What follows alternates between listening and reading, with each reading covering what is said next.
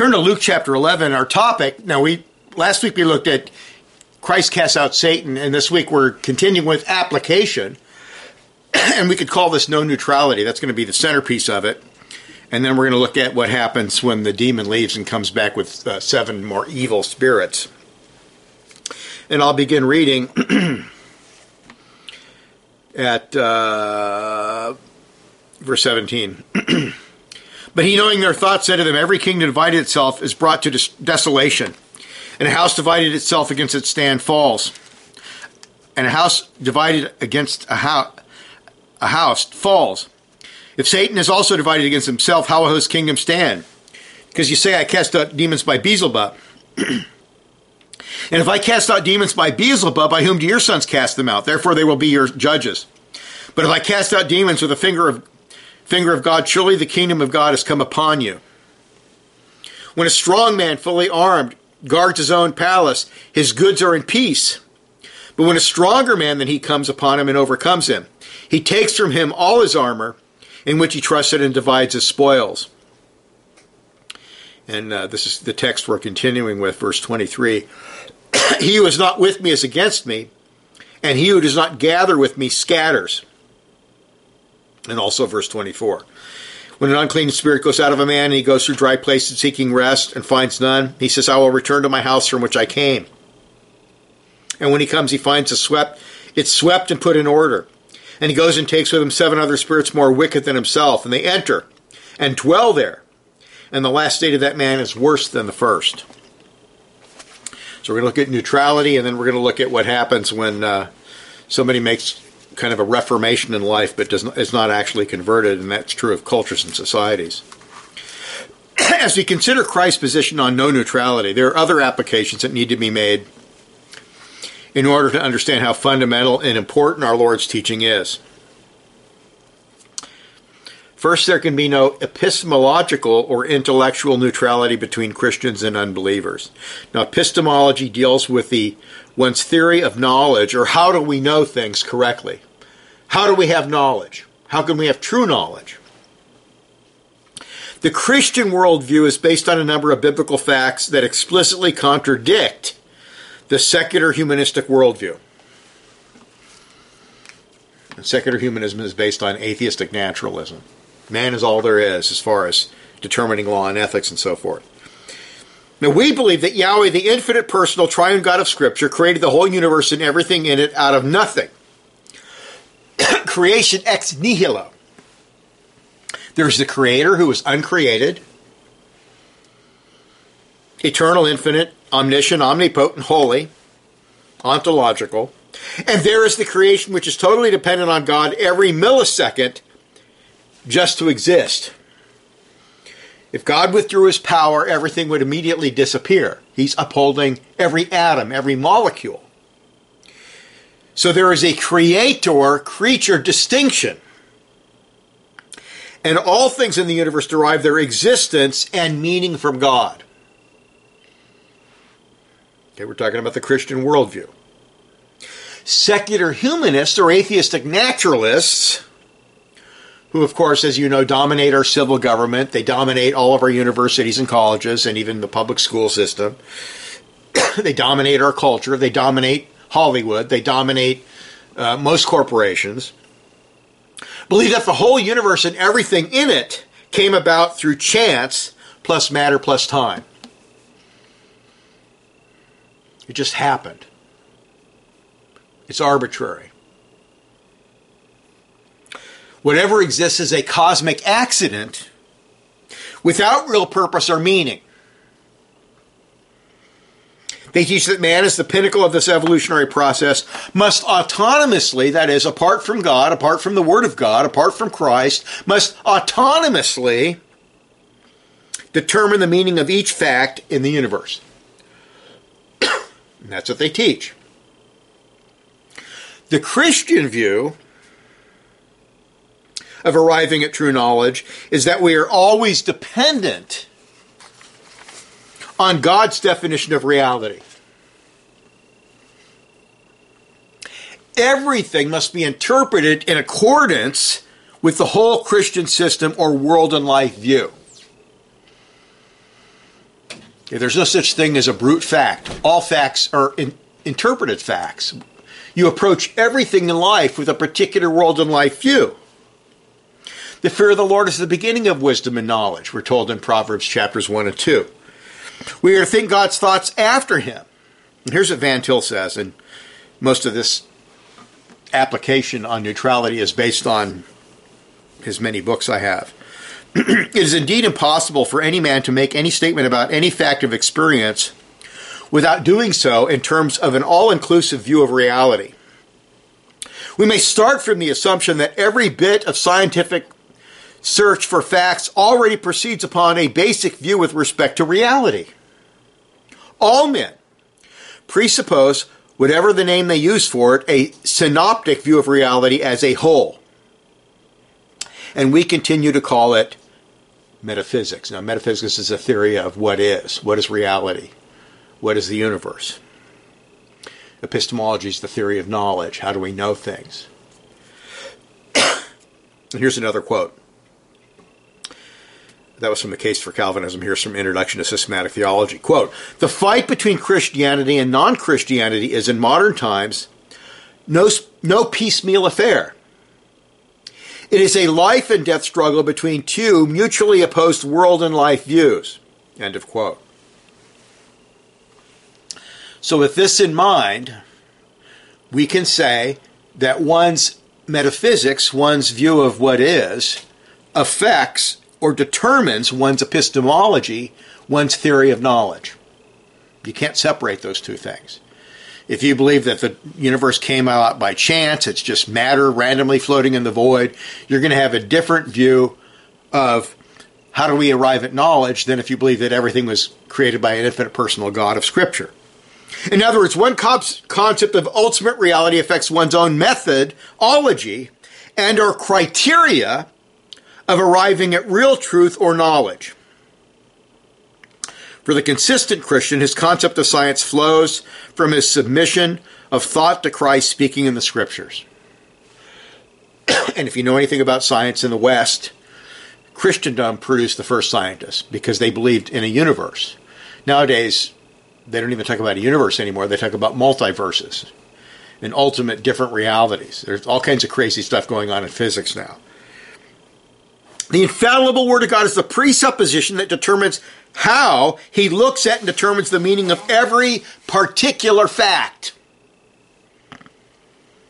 The unbeliever presupposes that the infinite personal God of the Bible does not exist and that everything is a product of chance. Consequently, according to his own worldview, man himself is the ultimate authority and source for attaining true knowledge and this is very, I know this is a bit intellectual, this is super important because once you understand this, when you see all these atheists on YouTube who are mocking Christianity, you're going to see that what they say is very arbitrary and very subjective. It's not based in science. It's not based in factuality. It's based on their false worldview as it looks at the facts in a false manner. His presupposition is naturalistic atheism. Consequently, all of his theories will come to an atheistic naturalistic conclusion. No matter how clearly the evidence proves that their theories are wrong and even impossible. Now, you remember, uh, it was about 20 years ago, maybe 15 years ago, was it Tennessee tried to teach intelligent design next to evolution in public schools? Now, evolution by no means has been proved. In fact, there's a crisis in, even among atheist intellectuals who teach evolution because the evidence simply completely points in the opposite direction, and even atheists are starting to admit that. You have to keep in mind that when macroevolutionary theory came into popularity in the 1800s, 1860s, and 70s, Darwin and others, people had a very rudimentary knowledge of single celled organisms and how complex life was. Now that we know about RNA and DNA and how complex life is, their theories are just completely have been disproven and shown to be absurd.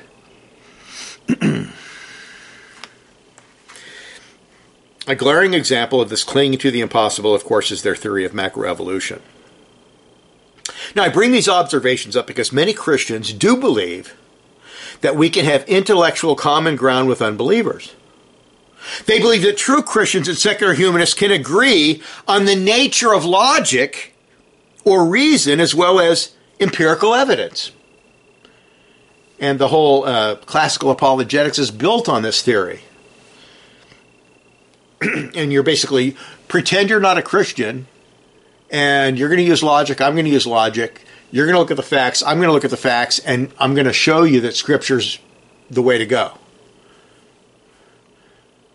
Well, that's you're presupposing unbelief to do that. You're presupposing their position. You can't understand any fact without interpreting it according to God speaking in the scriptures. Now, on the surface, they may, may appear to be true, in that pagan John and Christian Bob can agree that such and such is an apple or a chair. And I call this uh, functional knowledge or surface knowledge.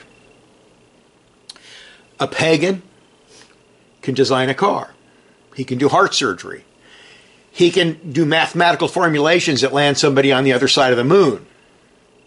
But that's all surface knowledge. But when you get into why we are here, how did we get here, creation, meaning, ethics, and anything deeper than that, anything deeper than surface knowledge, there is no agreement whatsoever. The moment one gets into the nature of reality, or asks where does the universe come from, or why are we here, any appearance of agreement completely disappears. The unbeliever assumes the ultimacy of the human mind. He assumes that the true God does not and cannot exist, and therefore suppresses the truths about God's re, uh, revelation, God, about God revealed in general revelation, the universe around us, in unrighteousness, before he even looks at the facts around him.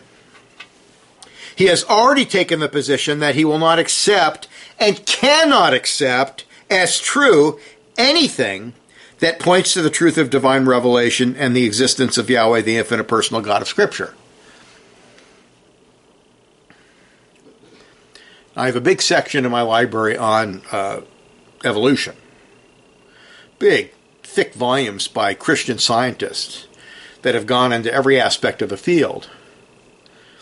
The evidence against evolution now is absolutely overwhelming, but they will never admit that and you say, well, show me the missing links. There should be thousands of missing links between you get the, the humans and then you get the chimpanzee. Where's the thousands of things in between? And they might point to a bird who might have some feathers and maybe have some scales. Oh, see, there's the missing link. Well, if you look at that from the Christian world and life view, maybe God created a bird that has some scales and some feathers.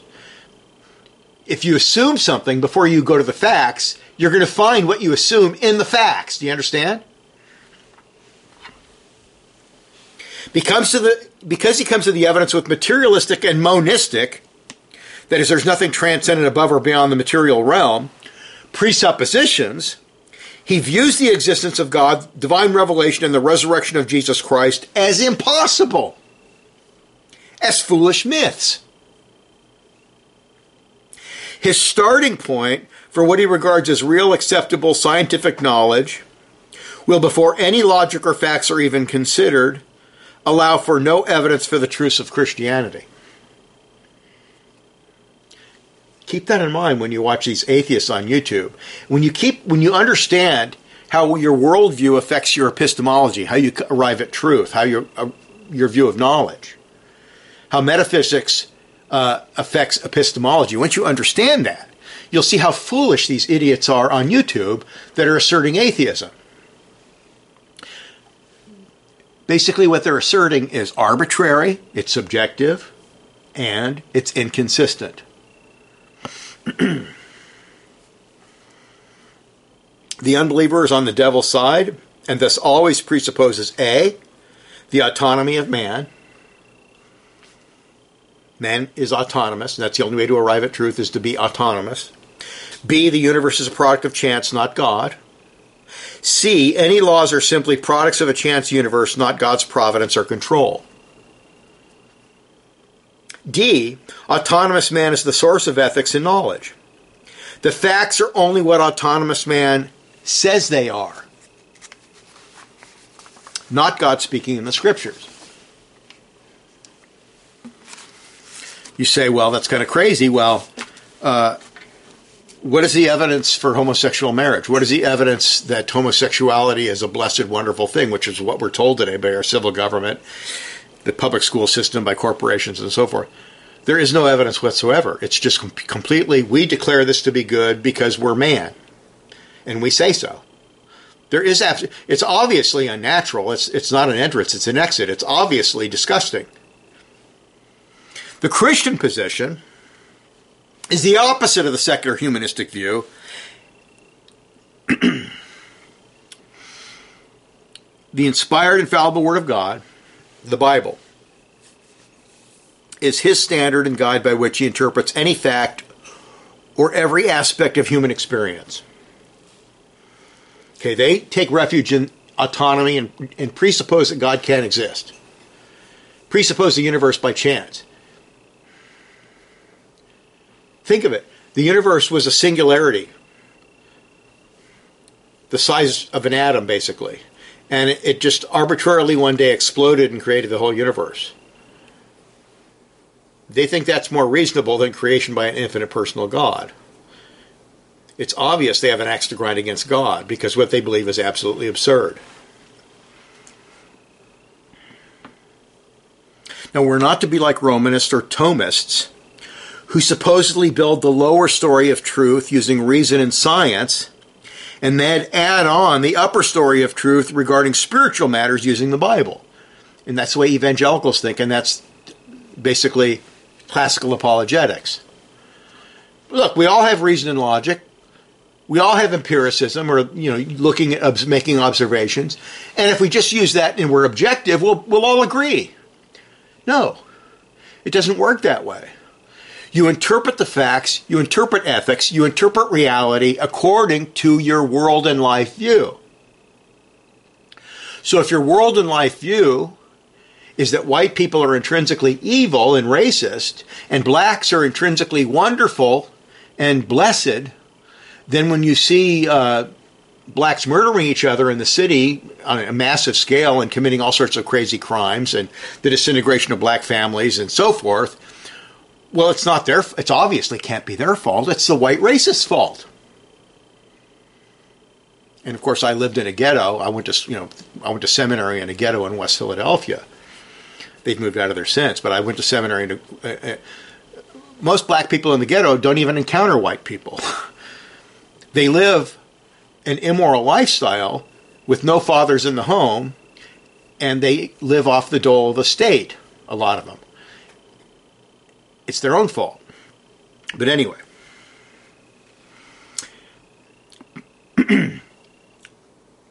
Biblical Christianity is not an add on when human autonomy reaches its limits, but rather must be the foundation, reference point, or lens by which we can only truly understand everything in the world around us. It's not an add on. We have no common ground with unbelievers other than surface knowledge. We both must live in the universe that God has created. We both must function. It's functional knowledge. You have to function in the universe that God has made. You may believe in uh, that uh, rocks and cliffs are an illusion. Maybe you're a Hindu. But when you go rock climbing, you have to rock climb as a Christian. You understand?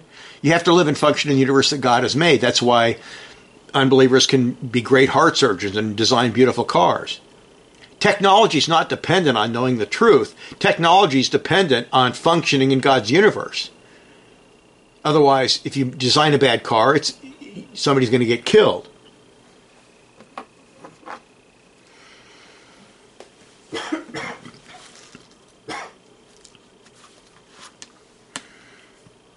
On the surface level, there is apparent agreement but the moment we go deeper into the nature and meaning of reality and how one should live, everything breaks down. There's a radical antithesis between Christian thought and unbelieving thought. Not only is the unbelieving position immoral, sinful, and rebellious, but also intellectually indefensible and false. Because their presuppositions are based on human autonomy and the idea that science and truth can only be achieved by rejecting Christ and Scripture, their conclusions about meaning and reality are always false. And of course, I should bring in the fact that because of the fall, we're all born depraved. We're all born with an axe to grind against the true and living God. And theologians refer to this as the noetic effects of sin, not Noah, but knowledge. The noetic effects of sin. Men reason incorrectly, and Van Til compares it to you may have a saw and the blade works great, but because of the corruption of sin, the blade always cuts in the wrong direction. So the blade may turn, but it's always going to go in the wrong direction. this complete lack of neutrality between the Christian and non Christian position is also demonstrated by the biblical teaching regarding the necessity of the new birth or renewal of man. John 3 3 and following, Romans 6 3 and following, 12.2, Ephesians 4.23 and following, and of course Colossians 3.10.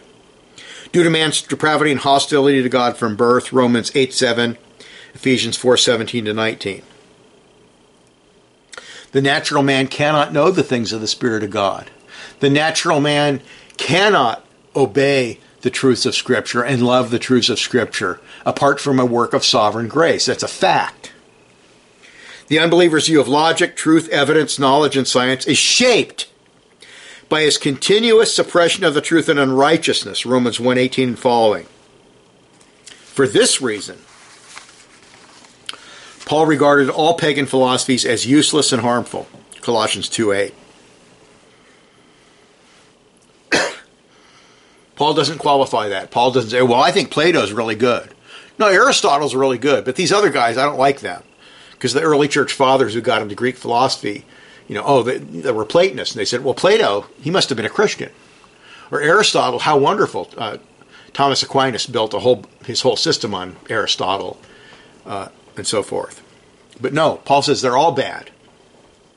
They're according to the basic principles of the world, the fallen anti Christian world order that opposes itself to God, and not according to Christ. Colossians 2 8b. By the Spirit, the apostle understands that whenever professing Christians have attempted to incorporate pagan philosophy into Christian theology or secular psychology into Christian counseling or the world's concept of entertainment into worship, the results have always been a spiritual disaster. Why does God tell us repeatedly in Scripture, don't add to the Word? Don't detract from it. Don't add your own ideas to it. Don't add your own human traditions to it. Stick to what I tell you. Why does God do that? Well, because we're sinners and because the word's sufficient. We have to let God define what he wants and not act autonomously. Because the devil or world's position and the Christian position is incompatible and radically at odds with each other, such attempts at neutrality or syncretism has always resulted in a pagan takeover of the Christian position. Now, if you haven't read Jay Adams, I highly recommend reading all this stuff on counseling. he's a, I think he's Orthodox Presbyterian. He's a Reformed guy who, when he was going to seminary, he noted they for counseling they made him read all these secular psychology books that had nothing to do with the Bible, and he thought this is a bunch of unbiblical nonsense. Why are we studying this? He says Scripture tells us everything we need for biblical counseling, and he developed what he calls nouthetic counseling which is basically counseling based solely on the scriptures, not pagan psychology, pagan psychiatry, which a lot of the time is based on the idea of blame shifting. You know, oh, you have problems, you're depressed. Oh, it's your parents' fault. You didn't they didn't treat you good when you were a little kid. well, that doesn't solve any problems. That's just blame shifting. Your parents might have been jerks, but if you have problems with sin and problems with the wrong attitude, you can't blame anybody else but yourself. It is a lack of faith in the veracity of God's word and a lack of trust in the absolute reliability and truth of the biblical position that leads professing Christians to embrace heathenism and use autonomous satanic thinking in place of the perfect, sufficient, inspired word of the living God. That's true in counseling. That's true in systematic theology. That's true in philosophy. That's true in worship. pragmatism, humanism, human autonomy in worship leads to complete corruption of worship. And if you study, uh, you know, I wouldn't recommend it, but if you ever study the history of modernism or liberal Christian liberalism, it's one theologian adopting Schleiermacher. There, all these theologians are adopting some secular pagan philosophy and, and mixing it with theology. That's what it's all about. Uh, Barthianism and, and, and Christian existentialism f- flows from pagan philosophy as well.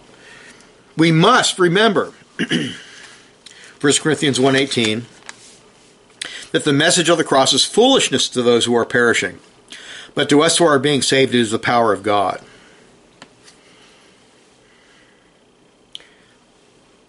Christ's teaching on the impossibility of neutrality between himself and the devil, or Christians and non Christians, not only means that we must avoid any form of syncretism at any cost, which has been the downfall of professing Christians throughout history. The Roman Catholic Church is simply a history of syncretism. The modern declension of, e- declension of evangelicalism is simply a repetition of the same thing. They got rid of Calvinism. They got rid of biblical worship. They incorporated entertainment. But it also teaches us that the Christian world and life view must form the basis or foundation of how we gather knowledge and analyze reality. We reject autonomous human thought, autonomous human reason, for an explicitly Christian use of reason. We're not against using reason or logic. You have to use logic to communicate. But our logic is Christian logic. We reject an autonomous empiricism, that is the study of science or the facts, that is autonomous, rejecting the Bible, and study reality through the lens of Scripture. We must self consciously and habitually look at empirical or scientific evidence as standing on Christian or biblical presuppositions. Now, if you study church history, when evolution came along, macroevolution, late 1800s, there was a great crisis. Because you have to understand, Christians were used to thinking that there was uh, no, there was uh, neutrality. They believed that science, you could trust science, and that what they said had to be true. And so, there, when they evolution came along, macroevolution, of course, that completely contradicts the, the account in Genesis. So there was this great crisis. And then you had, uh, of course, a big sec. All the mainline denominations adopted modernism or liberalism and rejected the authority of Scripture and said it's full of myths. And now they have sodomite marriage and sodomite pastors and lesbian pastors, and they're totally satanic synagogues of Satan. You had uh, many evangelicals who taught the gap theory that all the stuff evolved and then there was a big gap and then God created man. All these crazy theories. But all that's been disproven if you just stick to what Scripture teaches and hold to it firmly, I guarantee you that eventually your position will be proven true. Uh, you don't have to prove that it's true empirically, but it will be. You know, modern science has proven that, evol- that everything they taught in the 1870s and 90s and 80s is a complete lie. Now they don't admit it because if they admit it, they have to say they, that God exists, but it has been disproven. So to pretend to be or to try to be neutral is immoral and impossible.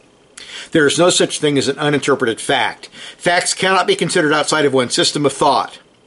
For the Christian, the ontological, that is, the self contained, in need of nothing outside of himself, triune God of Scripture is the foundation of all predication. For the secular humanist, autonomous man, who is himself the arbitrary product of chance, who exists in an ever changing universe, which also is a product of chance, is the foundation of knowledge and meaning. And we're going to see that there's serious problems with the pagan view.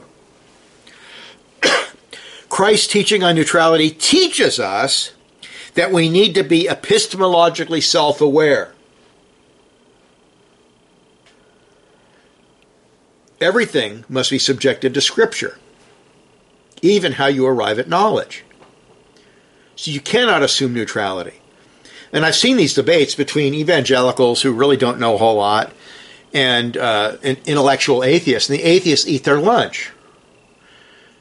But if you understand presuppositionalism and how they can't justify what they're saying, if you look at their presuppositions, they have to stand on the Christian world and life view to even make their arguments.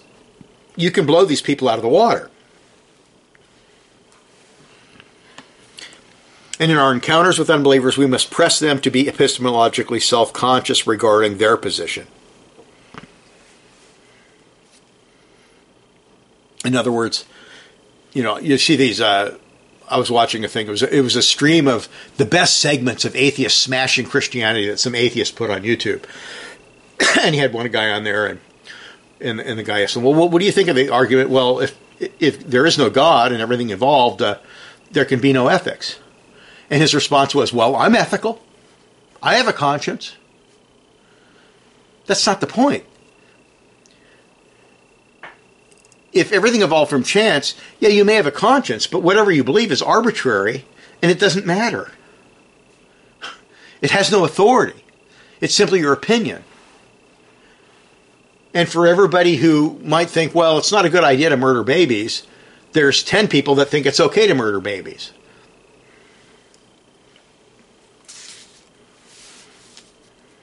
I like the one where he's all, well, Sweden has become very secular and Sweden is a very ethical society. Yeah, well, they're living on the borrowed capital of Christendom. Now, we can prove that our system accounts for knowledge, ethics, and reality, while the unbelieving system of thought, if practiced consistently, cannot account or justify any of their beliefs we must point out the absurdity of the unbelievers' rebellion and intellectual autonomy from God and command them to believe in Christ and bow the knee to his perfect word. Man's interpretation of reality can only be correct if it corresponds to God's revealed interpretation found in special revelation, the 66 books of the Old and New Testament. Once we understand how to apply the principle of no neutrality, even in our epistemology and ethics, we can easily point out the absurdity and bankruptcy of the secular humanistic worldview. Now, there's a couple of these English fellows. Was it Dawkins, Hawkins? I forgot his name. And they write all these things about uh, how evil Christianity is and how evil religion is. One thing that these the secular humanists always do is they lump biblical Christianity in with Hinduism and Buddhism and all these absurd myths. Uh, and cults like uh, Islam. Islam, of course, is a religion of violence and warfare and bloodshed, and it's completely immoral. And uh, the founder of Islam was a rapist and a murderer. Uh, so that's one thing they do. They, they lump Christianity in with all these things.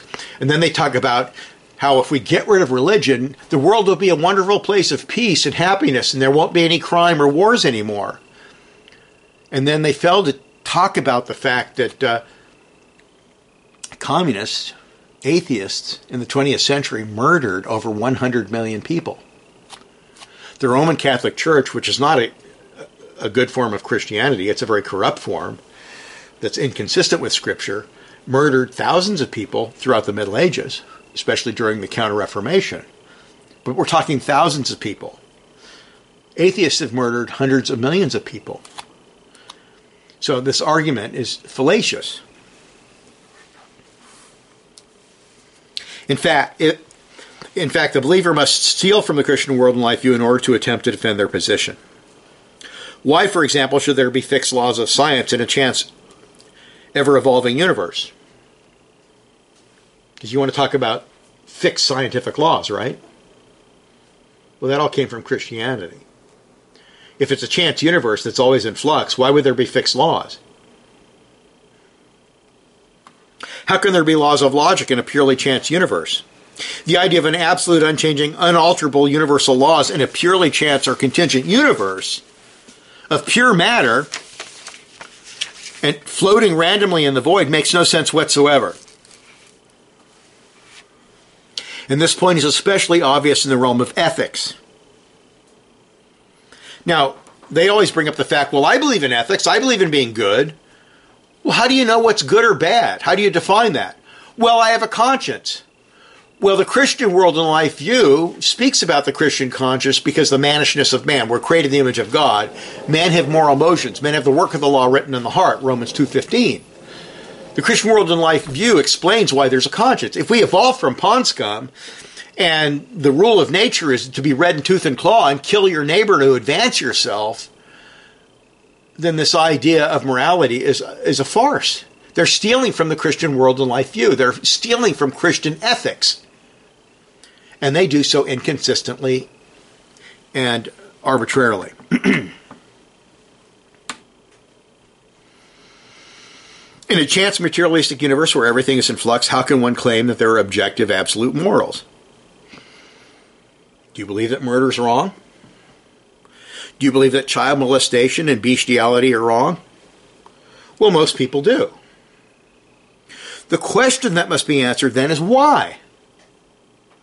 The secular humanistic worldview presupposes that nothing can exist above and beyond the universe. The idea of an infinite personal God who is transcendent, who reveals ethical absolutes to man, you shall not kill, you should not steal, you should not commit adultery, etc., is anathema to the atheistic naturalist. With no higher power, with nothing transcendent, with nothing absolute, the secular humanist must derive an ethical system from this world alone. And they wouldn't even disagree with that. But what is the modern view of the universe of reality? The universe is evolving. It is a product of chance. It is impersonal. It's in a state of flux. It's always changing. Man himself is a product of chance. Man himself is in a state of flux. Thus, the secular humanist teaches that ethics are evolving, arbitrary, subjective, relative, and changing. There is no out there or objectivity to ethics. There is no absolute right or wrong. That's their own teaching. That's their own presupposition. Why do you think they can say that uh, in 1840 homosexuals should be locked up, and then in uh, 60 years later, homosexuals are wonderful and we should have parades and we should have homosexual marriage? Because they don't believe that ethics are fixed. Man determines for himself what is right and wrong. For the secular humanist, the source of ethics, morality, and law is not God, but man. The secular humanist says that ethics are whatever man happens to say they are at any given point in time. In such a system, moral law is merely opinion, custom, community standards, that's their own language. When they first legalized pornography and all these kind of things, they said, hey, if your community accepts it as okay, go ahead community standards, that the state, whatever the state says, or the Supreme Court, or an intellectual elite, like hospital ethical boards, who decide who's going to live and who's going to die. Man determines what is right and wrong for himself, and if man changes his mind, then what used to be wrong is now permissible and even virtuous. We're told by the Democratic Party and by the progressives that uh, young people mutilating their sex organs and taking drugs and tr- pretending to be the opposite sex is a wonderful thing.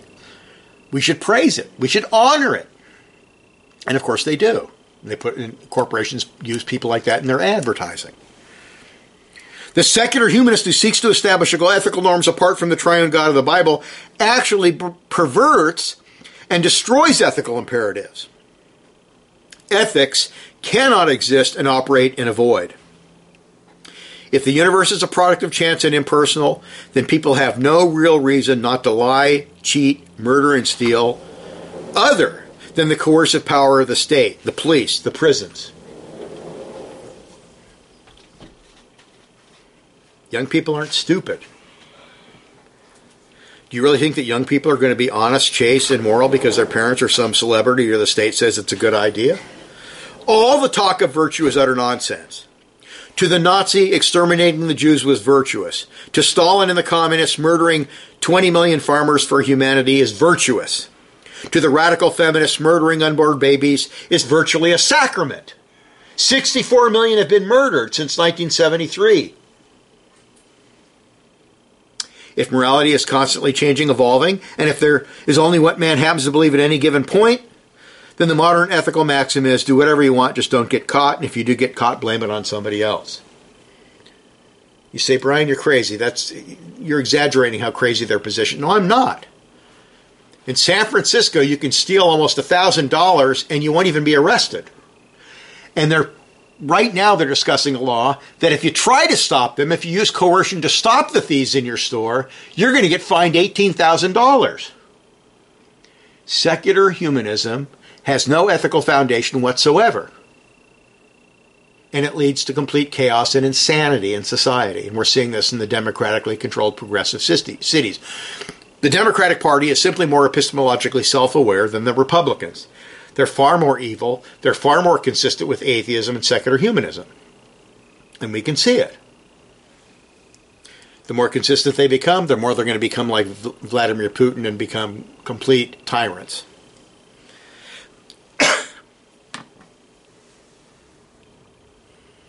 Man is himself a product of chance, plus matter randomly floating in the void, can, based on their own concept of reality, at best only offer subjective opinions based on a very finite, limited experience. These opinions, according to their own worldview, are subject to change and constant revision based on random cultural and political conditions.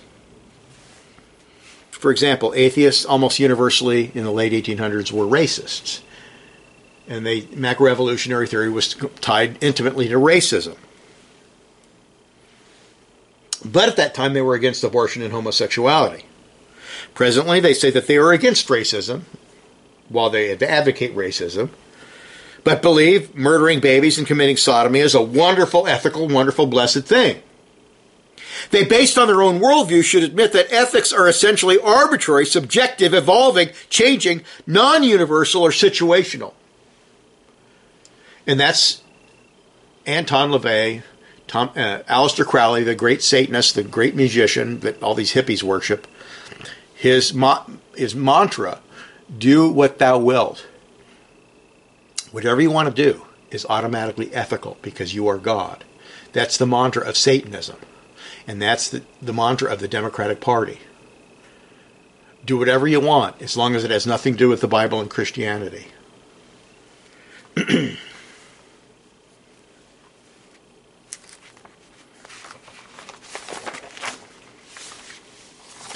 The secular humanistic intellectuals of the 19th and 20th centuries have been the sharpest critics of Bible believing Christianity. They teach that the Bible is ancient mythology for a bygone era. They believe that society must rid itself of biblical teaching in favor of science and rationality. The secular elitist even promised that once biblical teaching was removed from the schools and universities in our country, real progress would be made in solving mankind's problems and if you want to see the vision of this, if you look at optimistic humanism, secular humanism of the 1960s, look at the Star Trek show. Well, even the one in the even the one that they did in the 90s. In the future, there's no disease has been conquered. There's no more crime. There's no more racism. Uh, everything's just wonderful. Secular humanism has flourished, and everybody's blessed. That's their view. That's their utopia. They believe in utopianism through atheism.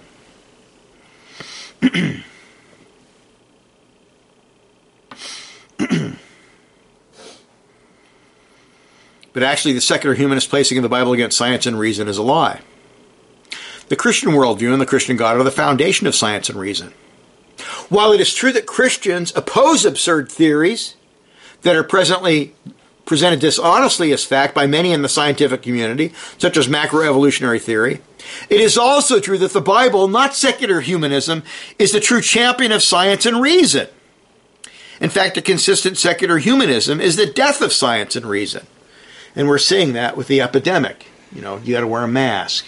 You got to get this jab in the arm, even though the jab is way more harmful to young people than not getting the jab.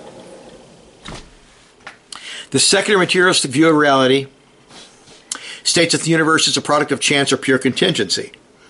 Everything that is is an accident. Everything is a product of chance.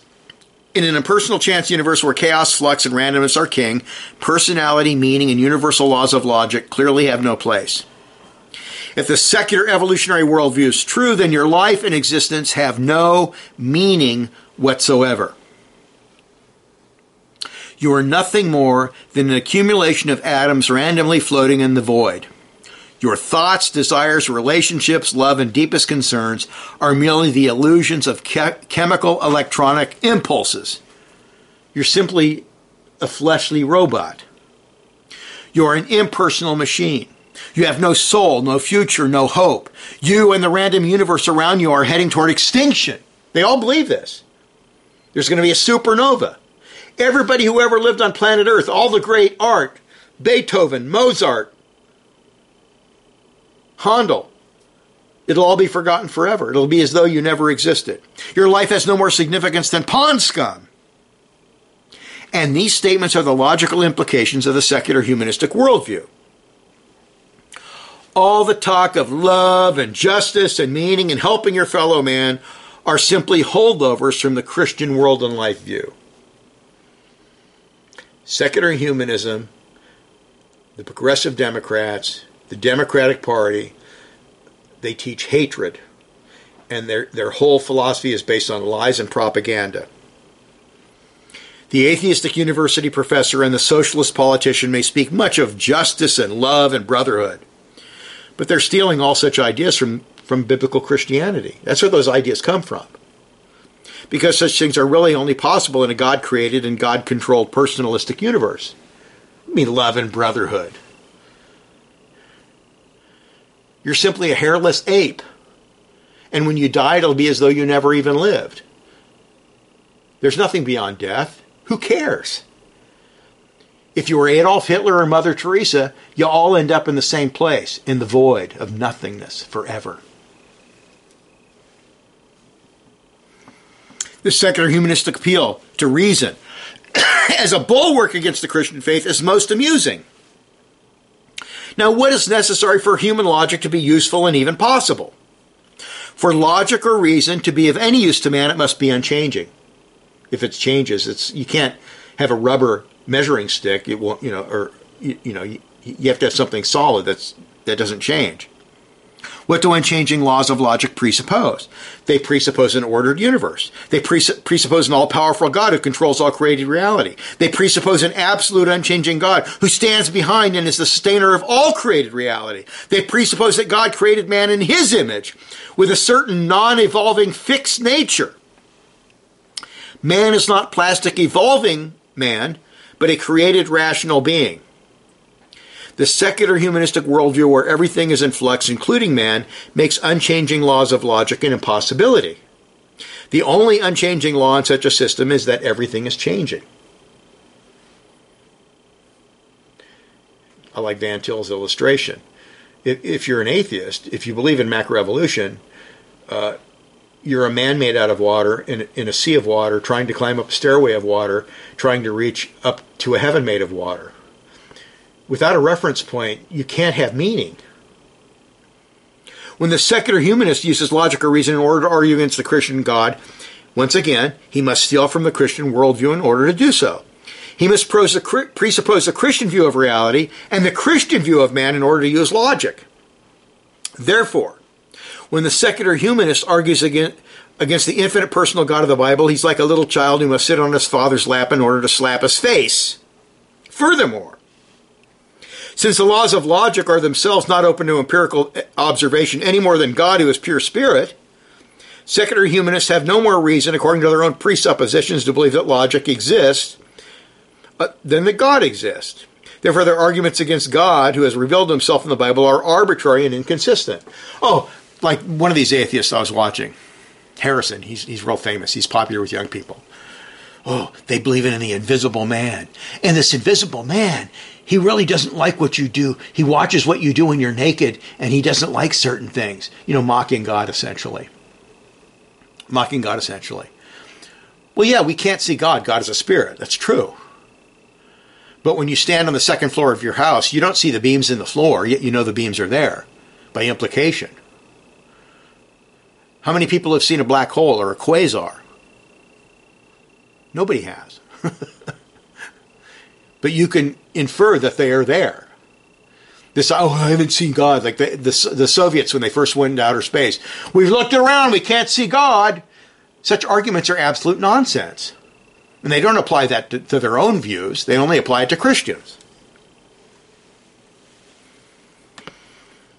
Christianity is not the enemy of science, but its nursing mother. The Christian view of the universe is created and controlled by God is what makes science possible. If there is no transcendent God above and beyond the created universe, and if anything, everything is nothing more than matter plus time plus chance, then could not the universe just explode or implode or dissipate or turn inside out tomorrow? Why not? Why not? If it arose by chance, then why not? The fact that God created the universe to be orderly and structured, and the fact that God comprehensively controls all aspects of created reality, are what makes science possible. That is why modern science arose in the Christian West and not the pagan East. And I didn't take the time, but if you read these statements of these early Christian scientists, they arrived at their conclusions based on the Christian world and life view. They're half God has created the universe in an orderly manner. He controls it. It is structured. The atheistic scientist must presuppose the Christian view of reality in order to conduct experiments and make logical inferences. In a chance universe, there is no reason why universal laws such as the second law of thermodynamics should be universal. There's no reason or guarantee that tomorrow or next week or next year, all the various scientific laws will not somehow change and mutate. Just because something has functioned in a certain way in the past is no guarantee of its functioning the same way in the future, because the future is not the past. Scientific laws are dependent upon the God of the Bible who absolutely controls every aspect of created reality. So once again, once again, the irony is that the secular humanist must presuppose the Christian philosophy of life in order to criticize the Christian philosophy of life. Especially when you watch these atheists on YouTube. They make all sorts of cra- they're not good philosophers. They're not these men may be smart and they may be good speakers and so forth and very popular, but they don't know logic and they don't know uh, they don't know how Christian worldviews interact. The secular humanistic worldview, if consistent, would declare that knowledge and meaning are unattainable. In such a system, it is as though man is made of a water an ocean of water, climbing a stairway of water into a sky of water. With no fixed reference point for meaning and knowledge, the secular humanist is left in the void of nihilism. Nihilism. Life has no meaning. Life is just worthless nonsense. Now, they deny that, and they're right to deny that, but to do so, they must presuppose the Christian world and life view.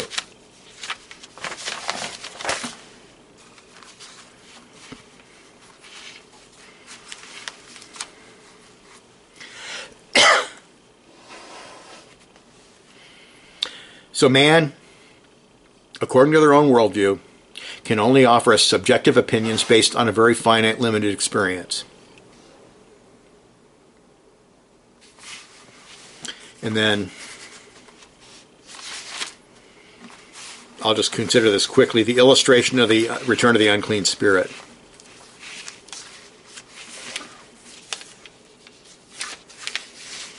After discussing the significance of his power over Satan and the impossibility of neutrality, Jesus tells the story of the one who has a demon leave him and then takes seven even worse demons and returns, making the state of that man far worse than before. Luke 11, 24 to 26. We read, When an unclean spirit goes out of a man, he goes through dry places and seeking rest, finding none. He says, I will return to my house from which I come. And when he comes, he finds it swept and put in order. Then he goes out and takes with him seven other spirits more wicked than himself. And they enter and dwell there, and the last day of that man is worse than the first. In the parallel account given in Matthew 12, our Lord connects this illustration to the current Jewish generation.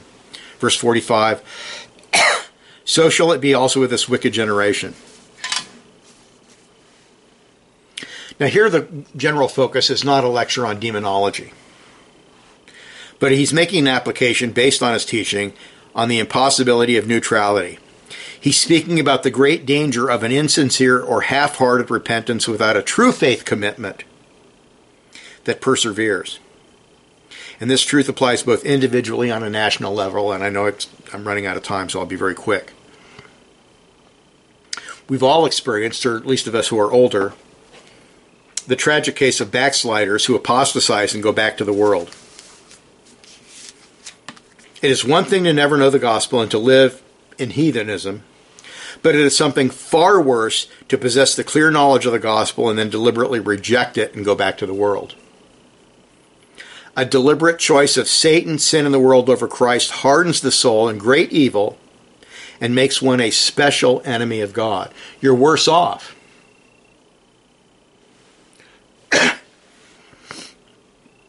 there are some common forms of apostates that I've encountered that illustrate our Lord's application.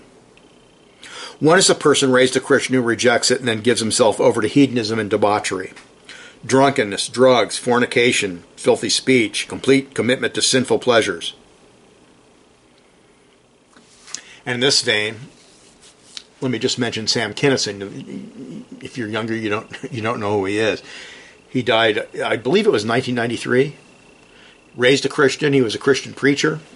Became a comedian. Uh, was vehemently anti-Christian in his comedy. Became a uh, cocaine addict and a drug addict and a total debauchery, hanging out with rock stars and porno stars and so forth. Well, he uh, was on his way to Las Vegas and uh, he died in a head-on collision, got hit by a drunk driver, and died uh, on the on high, the highway going to Las Vegas after you near Needles, California.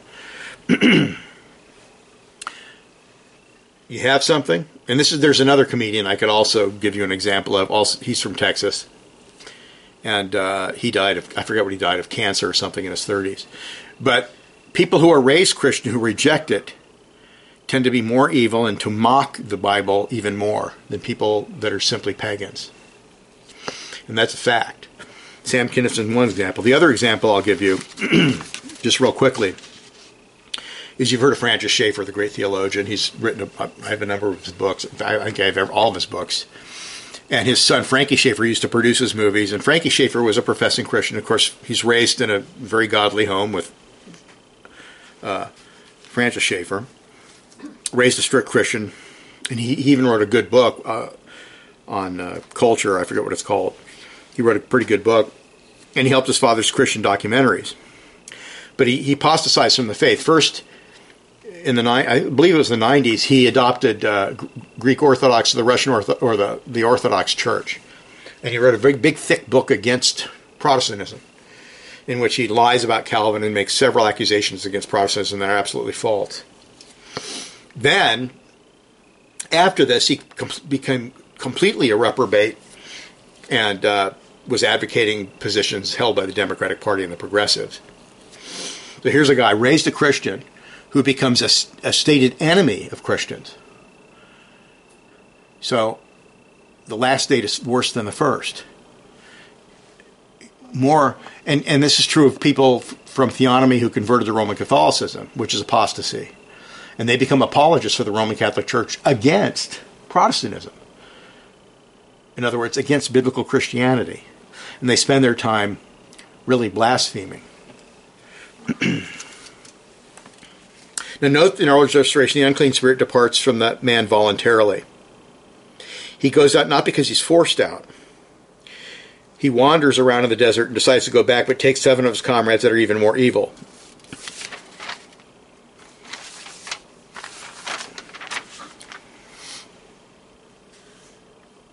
The demons find rest and comfort in the hearts of the wicked. Being outwardly reformed or possessing a certain level of civic righteousness does not protect a man from demonic oppression. Only regeneration, true faith in Christ, and the Holy Spirit gives real liberty. And here's a quote from Charles Spurgeon. Such persons do really become more wicked, more hardened, more ungodly than they were before they were they professed to be Christians. When Satan wants a servant who will do anything and ask no questions, who will swallow, swallow camels as well as gnats, he finds one that once stood high in the Christian church. These renegades, these traitors, these Judases, these men who have known the truth and have been once in the manner enlightened and have tasted of the heavenly gift and the powers of the world to come in a certain sense, and yet fall away. These become like salt that is neither fit for the land nor yet for the dunghill. They are henceforth trees twice dead, plucked up by the roots, wandering stars for whom is reserved the blackness of darkness forever. Remember, they are reserved places in the pit, and those are reserved for as apostates are. End of quote. And there are hundreds, literally hundreds of apostate Protestant ministers who are advocates for atheism, for Romanism, the Eastern Orthodox Church, and other satanic worldviews. And they are the most articulate defenders of the Satan's work, for they are demonic to the core. So stand fast, persevere in the faith, and know that if you do depart, you'll become even more wicked. and of course, just real quickly, our Lord's parabolic story applies specifically to the Jewish nation rejected rejected Christ and persecuted the church. The Jews had syncretized and were guilty of worshiping idols. This was a serious problem, and it was basically cured when they were taken captive by Babylon. It was at 586 BC. They never practiced idolatry after that. They set aside, um, but they made many reforms, but they became proud, self righteous, developed a system of salvation through law keeping. They set aside the theology of Scripture and developed their own system based on human traditions. And by abandoning justification by faith alone, they did not possess the Holy Spirit. and thus the people, generally speaking, for there was always a remnant of true saints, became a wicked and immoral generation. This generation murdered the author of life and persecuted the Christian church throughout the Roman Empire. The evil spirits had returned, and their end was even worse than before. The kingdom was taken from the Jews and given to the New Covenant church. God allowed them to be slaughtered by the Roman Empire for their persecution of Christ and the church. And then we'll just end with our culture. This also applies to the Christian West, or what was called Christendom. The nations of Europe and America for many centuries were swept and garnished.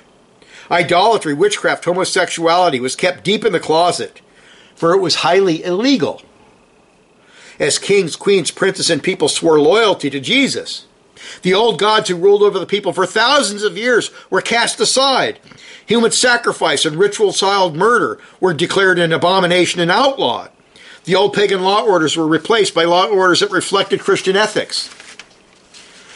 now, certainly, this period had its problems, and there was declension, and there was corruption of worship, and it was obviously not perfect. But this form of Christianity is what made Europe the greatest, most scientific, and artistic advanced area on earth, and especially Northern Europe, where Protestantism flourished. And we are still living today under the economic blessings of past Christian generations. But these nations cast off the Christian world and life view due to declension, apostasy, and unbelief. They departed from the Christian interpretation of reality, meaning, and ethics. They rejected the inspiration and authority of Scripture. They rejected Jesus Christ and Yahweh, the God, the true and living God of the Bible. The civil government, centers of power, educational institutions, and vast numbers of corporations have embraced atheistic naturalism or secular humanism. And there is a sense in which, in this emphatic rebellion in rejecting not just general revelation, but special revelation, they are much worse off than they were before as simply rank pagans. They have rebelled against a far brighter light, and they are much more epistemologically aware of their choice to reject God for human autonomy and sin. And the result is a culture that is becoming more and more demonic over time. This slide into demonic influence and control is seen in a number of practices. Abortion on demand until the time of birth. 64 million babies have been murdered already. The legalization and praise of sodomites and lesbians, as well as the transgendered perverts.